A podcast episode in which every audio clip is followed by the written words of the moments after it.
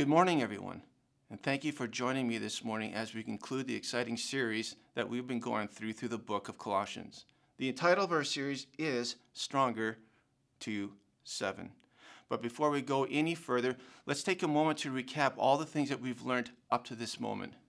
We learn from the story of Colossians that Paul is writing the letter to the people of Colossae from a position of being imprisoned in Rome. He's writing to a people that are 1,800 kilometers away. And in that great distance, Paul was already hearing troubling signs and concerns coming from that church. There was a very dangerous teaching being inserted into the teachings in that church that minimized who Jesus Christ really was.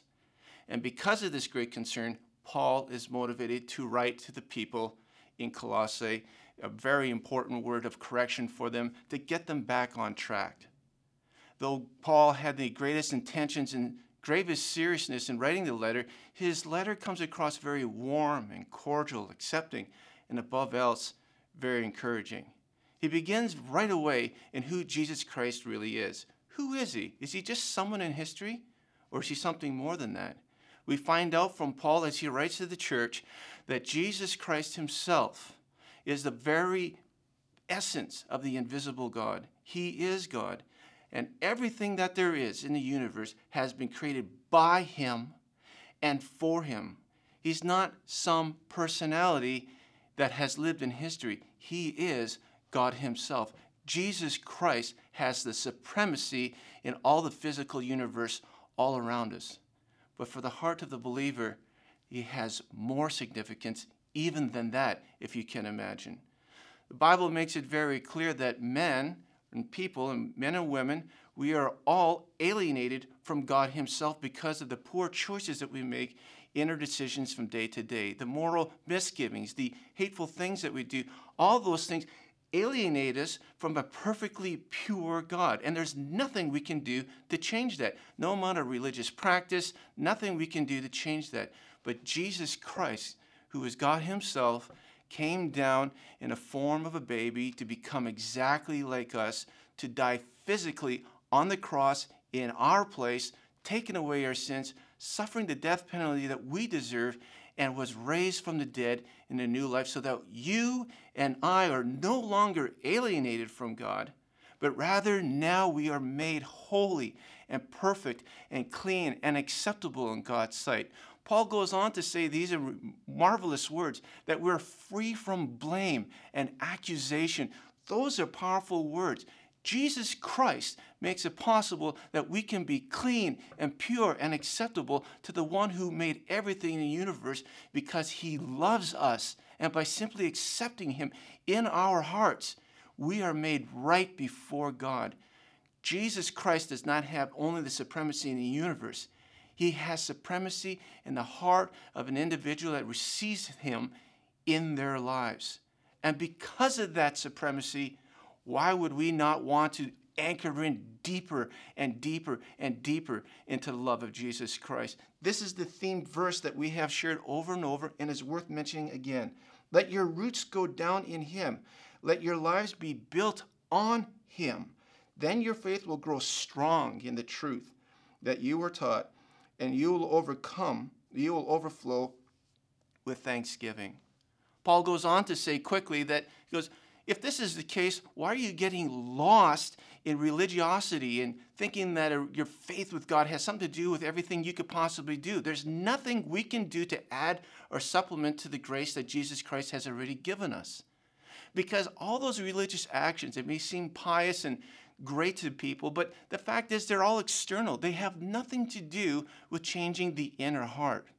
The problem with being religious is that it's an attempt that we make to change ourselves from the outside in. It's completely wrong. It's the power of God through the power of the Holy Spirit and the supremacy of Christ in the willing heart that receives Jesus Christ into their lives that they get changed from the inside out. Completely different. Paul was making this point clear so that when we receive Christ in our lives, we are transformed. We let go of the things that destroy us and our relationships the hate, the bitterness, the strife, the lying, the cheating, the sexual immorality, all the things that are evil, greed, all the things that actually corrupt us from the inside and affect us negatively, not only in this life, but in the life to come and everyone that we hold dear around us. Rather, Paul says that we've died with Christ to all these things that actually are destroying us, and now we can put on the new self that is made more like the character of Jesus Christ himself. That is kindness, gentleness, and mercy, and the ability to forgive and love one another. The supremacy of Christ is so complete and so total that it actually affects everything else around us, not just the inside. You can't keep it inside. It will have a positive impact on your relationships with your marriage and with your children and your coworkers. The supremacy of Christ, when we take it in all the way through into who we really are, really transforms everything that we touch in our lives. And he says this in chapter 3, verse 17 And whatever you do, whether in word or deed, do it all in the name of Jesus Christ. And with that being said, we now come to the concluding remarks of Paul and the content of our message. Colossians 4, verse 2, we begin reading, and please listen along. Devote yourselves to prayer with an alert mind and a thankful heart. Pray for us too, that God will give us many opportunities to speak about the ministry and the mystery plan uh, concerning Christ. That is why I am here in chains. I pray that I will proclaim this message as clearly as I should. Live wisely among those who are not believers and make the most of every opportunity. Let your conversation be gracious and attractive so that you will have the right response for everyone. Tychicus will give us will give you a full report about how I am getting along. He is a beloved, beloved brother and faithful helper who serves with me in the Lord's work. I have sent him to you for this very purpose, to let you know how we are doing and to encourage you. I am sending Onesimus, a faithful and beloved brother, one of your very own. He and Tychicus will tell you everything that is happening here. Aristarchus, who is in prison with me, sends you greetings, as does Mark, Barnabas' cousin. As you were instructed before, make Mark welcome if he comes your way. Jesus, who we call Justus, also sends his greetings. These are the only Jews, Jewish believers among my co-workers. They are working with me here for the kingdom of God and what a comfort they have been. Epaphras, a member of your own fellowship and servant of Christ Jesus, sends his greetings. He always prays earnestly for you, asking God to make you stronger and perfect, fully confident that you are following the whole will of God. I can assure you that he prays hard for you and also for the believers in Laodicea and Hierapolis. Luke the beloved doctor, sends his greetings, as does Demas. Please give my greetings to the brothers and sisters in Laodicea and to Nymphia and the church that meets in her house. After you have read this letter, pass it on to the church at Laodicea so they can read it too. And you should read the letter I wrote to them. And say to Archippus, Be sure to carry out the ministry the Lord gave you. Here is my greeting in my own handwriting Paul. Remember my chains. May God's grace be with you. And with that, we've completely read through the book of Colossians together in this series. But in this portion of scripture here, we see three things that we can highlight. The first one is the importance of prayer. Secondly, an opportunity of a lifetime. And three, the importance of Christian fellowship and love amongst the believers. Let's begin with point number one being devoted to prayer. Think about it this way Paul speaks about praying, but he's not talking about being religious about it. He's talking about doing it with a sharp mind and with thankfulness. If we're praying religiously, thinking that we're saved because we pray, we're just doing something repetitive and it just sort of sits on the surface and we're probably not even thinking about it. But when we know we've been saved because of Jesus Christ and we're talking to Him in prayer, we know He's listening to us. The prayer of a righteous person is powerful and effective. So when we come into prayer, we're coming into the audience to the King of the universe who loves you. And when you're speaking to Him, you better believe it. He's listening to you. That's how important you are. It's different. Praying religiously and praying in relationship are a universe apart. And Paul is telling us hey, pray, spend time with the Lord. Remember what we're talking about here. We're talking about being rooted in Christ. How can we possibly know Christ more if we never talk to Him?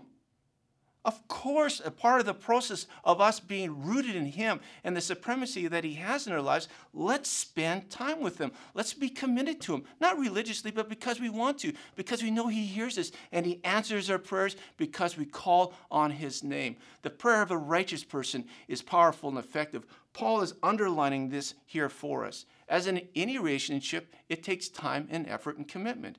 I'll be honest with you, sometimes I struggle in praying, but it does take concentrated effort, and what a reward it is. It is probably the most beneficial thing that we can do on every given day. And Paul is encouraging us to be devoted to the importance of the one who actually hears us, the creator of the universe, who also happened to be the one who loves you so much that he died for you so you can have a relationship with him. It doesn't get much better than that. But Paul is talking about here not only praying to God about our lives, he's talking about us also praying for other people, for interceding. In this case, Paul saying, hey, I need you to pray for me too, here while I'm in prison. But interestingly, Paul is not praying about being released from prison or being set free.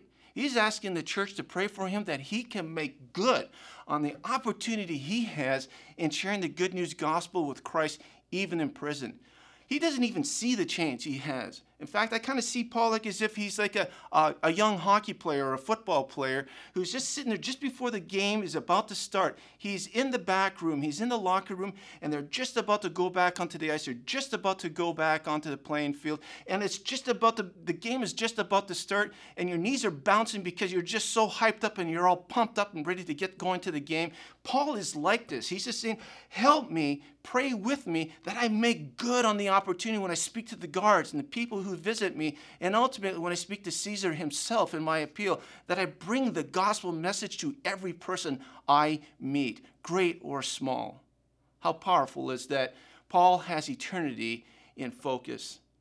And with Paul's encouragement for the church to pray for him, it leaks on to point number two. Paul didn't see just only himself having opportunity, he sees you and I having the same opportunity an opportunity of a lifetime, an opportunity today. When we have the supremacy of Christ in our lives, it doesn't just simply change us. We get a new sense of purpose, and we're doing an important thing for God every single day that can echo for all eternity. That's right. Every person that we meet, every single day, whether it's at work or at play or at school or in a grocery store or your barber, wherever it is, you have an opportunity to potentially have a positive impact in our lives for the cause and grace of Christ. In the words you say and how you respond to them, and hopefully at some point an opportunity to share your own personal testimony with them. Realize it's not our job to see people come to Christ. The Holy Spirit does that. All that we're supposed to be is ourselves and to be a witness. You don't have to be an evangelist, you don't have to be a preacher. All you have to be is just yourself, and that's good enough. I like what Pastor Joel said earlier Jesus plus nothing equals everything. And with Christ in our lives, the little that we do has a great impact for the kingdom of God. You have an opportunity of a lifetime every single day. And Paul says, capitalize on it. Don't let it lose. Don't lose it out of your hands. Years ago, uh, Laura and I were in ministry in Toronto in a small church called Full Gospel. And I remember a, a particular meeting I had with one of our young adult guys. I'll never forget it. He said to me, Harv, I've got eight tickets to the fifth game of the World Series. Do you and Laura want to come? What? Harv, I have eight tickets to game number five of the World Series between the Toronto Blue Jays and the Atlanta Braves. Game number five. Do you want to come? I'm like, Are you serious? I couldn't believe it. I pinch me. I have an opportunity to go to game number five of the World Series. It's not just any game. This is game number five. This is October 1992. And the Blue Jays are ahead three games to one. If they win game number five, we will be able to see with our own eyes something that has never happened in the history of the universe that the World Series is won by a Canadian team on Canadian soil. It doesn't get any better than that. I immediately said yes. I didn't care about the price, I didn't care where we're sitting. We got an opportunity to go. And when we were there at that game, I want to tell you something. It was like no other baseball game that had been before. Every single eye, pair of eyes in that place was completely transfixed on every single pitch. 60,000 pairs of eyes looking at every pitch because every single pitch counted. Every single swing could literally create history before our very eyes. It wasn't just any game, it was game number five in Toronto in the World Series. Interesting enough, as a major letdown, is game number five, Toronto lost. But they did win game number six in Atlanta and became the world champions in 1992. But the important point is, when we reflect back on what the Apostle Paul is saying here, is that we simply are a similar situation as what it would be like in the World Series. What I can see and what Paul is saying is that it's like you coming up to bat every single day for an opportunity of a lifetime to make history for all eternity. Every single time we have an encounter with someone, it matters. Blink and the opportunity is gone because it comes at you at 92 miles an hour. That's why we need to be prompt and ready with every opportunity. My friends, I would ask you and pray and realize that you have an opportunity today to do positive change in someone's life for the kingdom of God. It's such a powerful thing to me that that is our title for a message that we have here today an opportunity of a lifetime. First, again, we have the importance of connecting with God in prayer. Two, the opportunity of a lifetime. And now, next, the examples of true Christian friendship. When we read those last comments there, there is nine people that Paul mentions by name, and there are names that probably mean nothing to us because, after all, it's a, a culture that is alien to us. It's 2,000 years ago, and on the other side of the world. What possible benefit can we get from hearing these names? It would have been obviously a big benefit for the people who were actually initially addressed by the letter. But thankfully, with a little bit of study, we can gain a better, meaningful appreciation of what is going on here behind these names and the stories of their lives. We find a story of grace and mercy and reconciliation and the power of God working in believers as they can trust each other with their lives. There's nine people, but we're only going to focus on four. And the first one is Tychicus. Who is Tychicus? Well, we find out that he had been with Paul already for many, many years.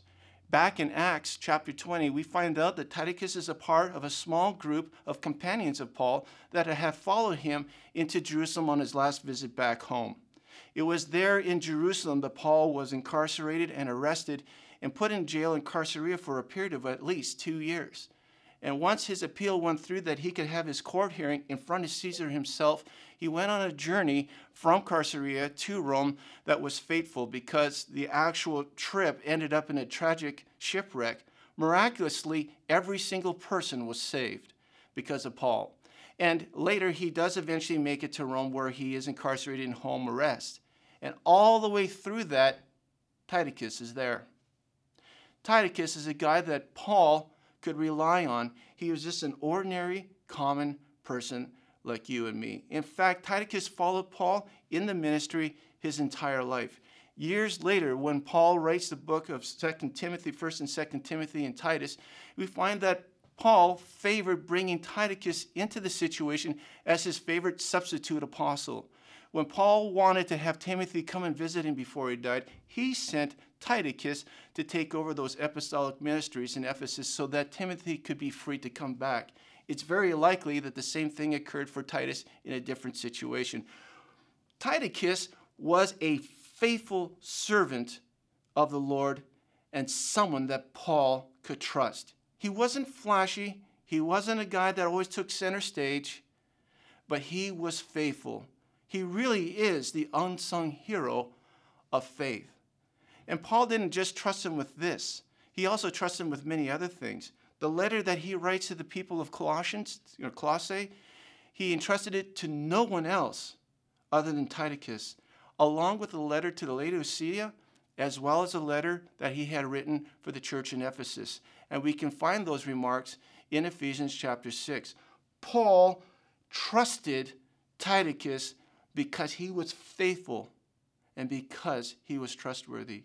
My friends, in the life of the church, I want to tell you something. We don't just go to church and listen to messages, we make our friendships and our bonds there. They're not meant to be for a week or two, they're meant to be for a lifetime.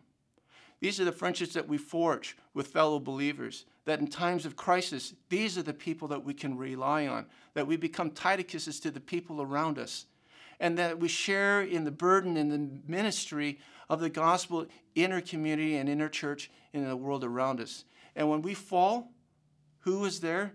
I hope that there are Titus's in my life that can be there to pick me up and that I can be a Titus to someone else too. You don't have to be a rocket scientist or a or a rock star. You can just be yourself and be faithful.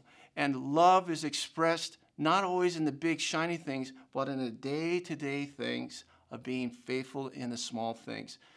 Jesus says, "You will know that you are my disciples if you have love for one another." And love is marked with faithfulness and trustworthiness.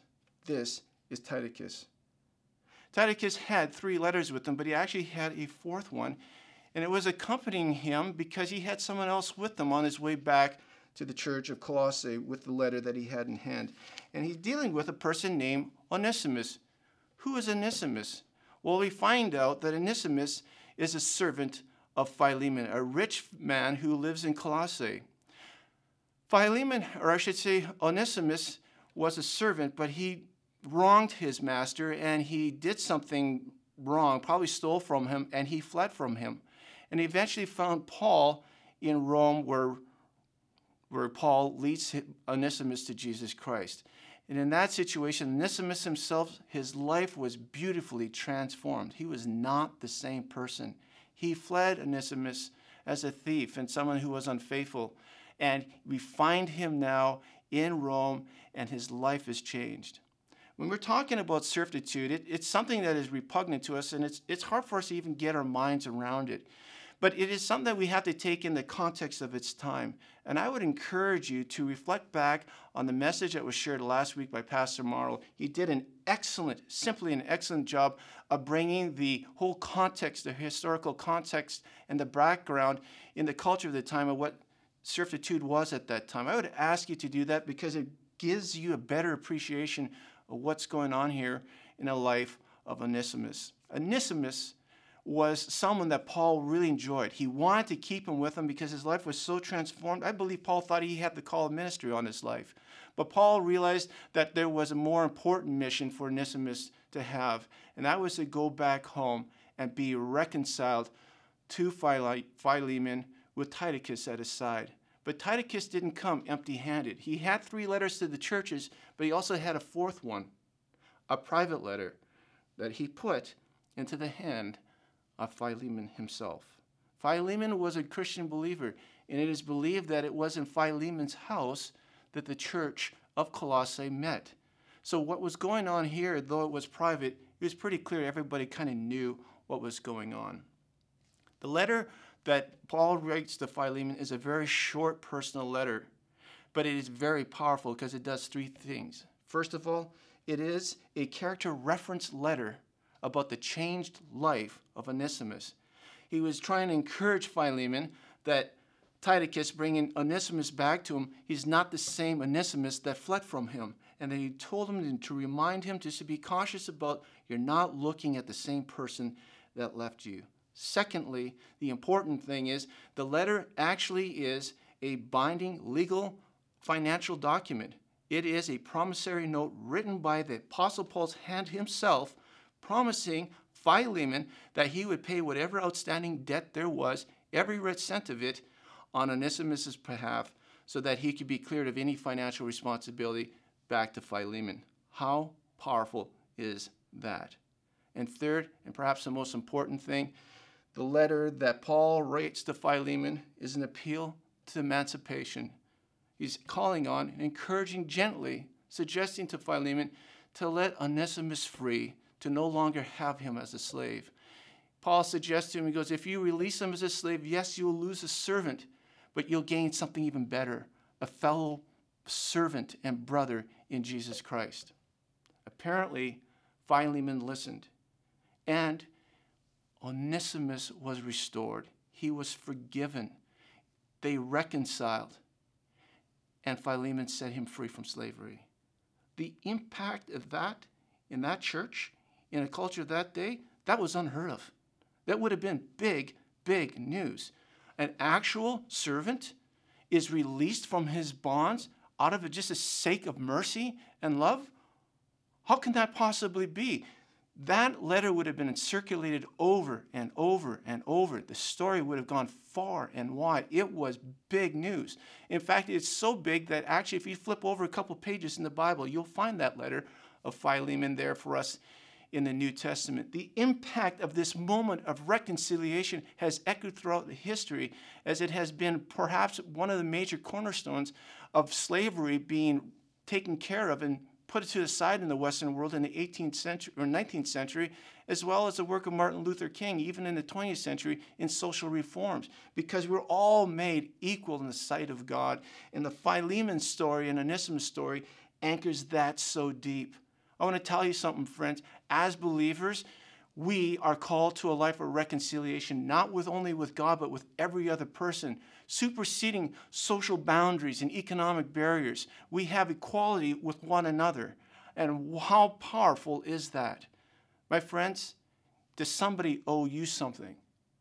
Do you need to set someone free in your heart? Forgive them reconcile to them. And if you have offended someone, have the courage of Onesimus to face those challenges and those fears and come back to that person and confess and say, I'm sorry and I have changed.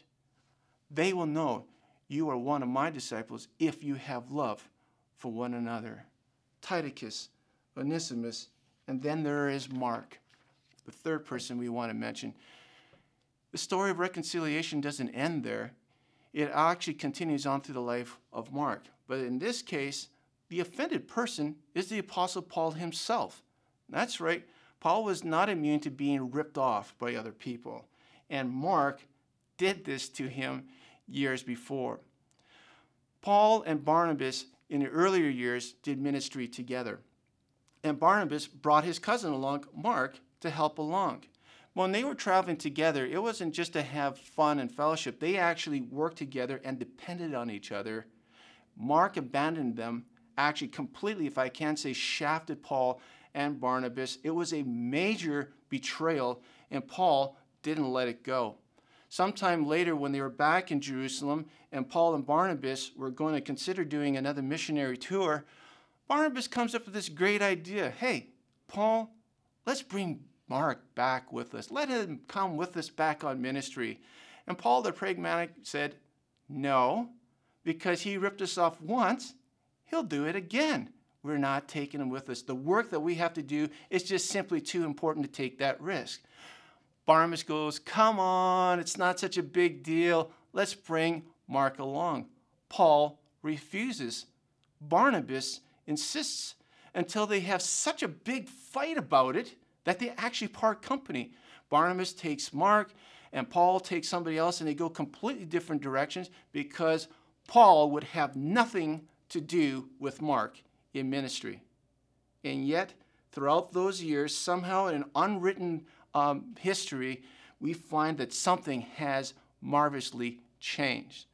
The person that Paul wanted nothing to do with has now become a co worker with him and one of the few people that he finds comfort with.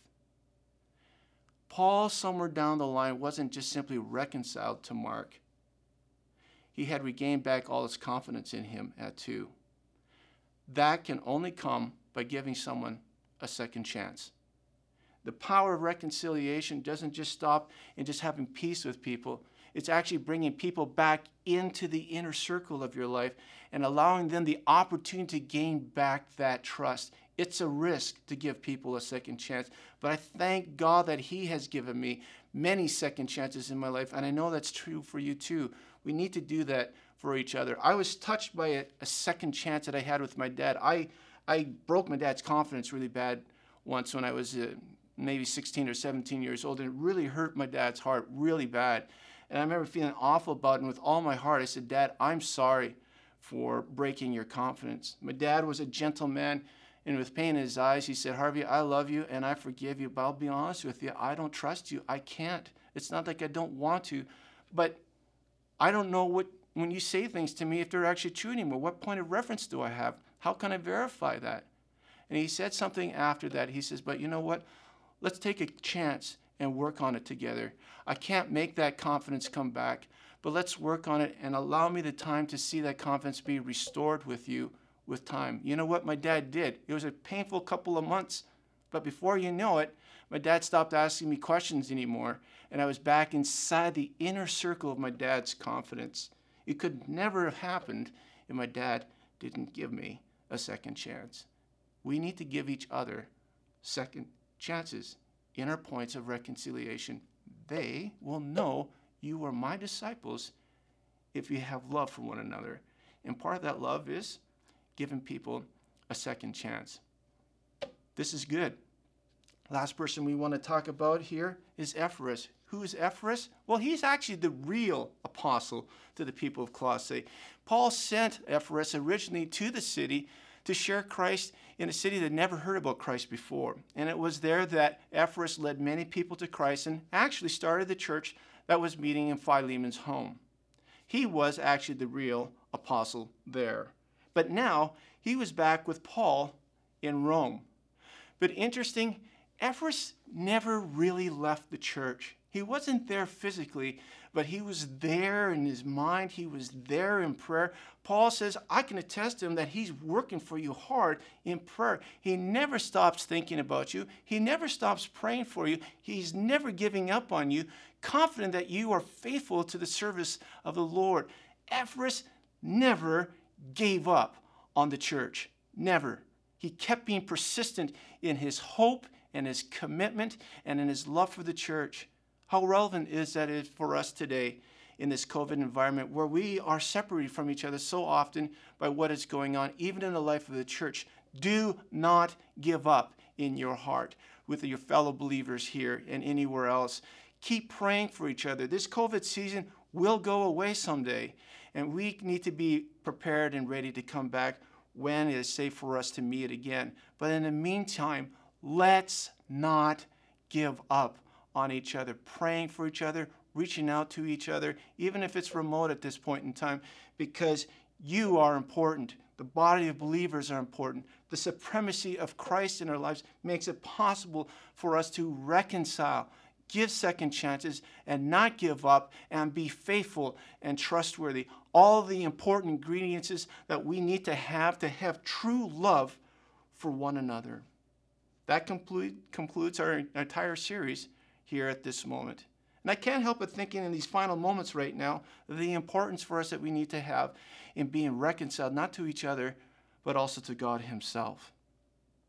If you've never considered having Jesus Christ in your life, I would encourage you today to do that. He loves you, He's died for you, and He wants to have a relationship with you here and now. This is your opportunity for a lifetime to find the transforming work of Christ in your life, affecting you from the inside out and touching everything in your life. And if you feel that call in your heart and that desire to reach out to Jesus and say, Lord, I want you in my life. I want this transforming work in my life. I want it to be not only for here, but for all eternity at your side. If that's your desire, I want you to join with me in this simple prayer and let it be your prayer as we pray in our conclusion. Lord Jesus, thank you that you love me. Thank you for your promises that you've given, that I'm actually important to you. Lord Jesus, I want to receive you in my life right now. Forgive me of all the things I've done wrong and receive me and transform me from the inside out. I know that nothing else can, but I know that you can do it. Please come into my life and do that work that you've done with the people in the book of Colossians. May that be my story too. We pray this and I ask you for it and I receive it now with thanksgiving that you're in my life. Thank you, Lord Jesus. Amen. If you've prayed that prayer and you've meant that in your heart and you believe in your heart that Jesus is in your heart today and you ask for forgiveness, way to go. You are a part of God's family right here and right now. I would encourage you to reach out back to the church or someone else you know and tell them about that and let us know about that. We would love to hear that from you. God bless you, everyone, and have a great day.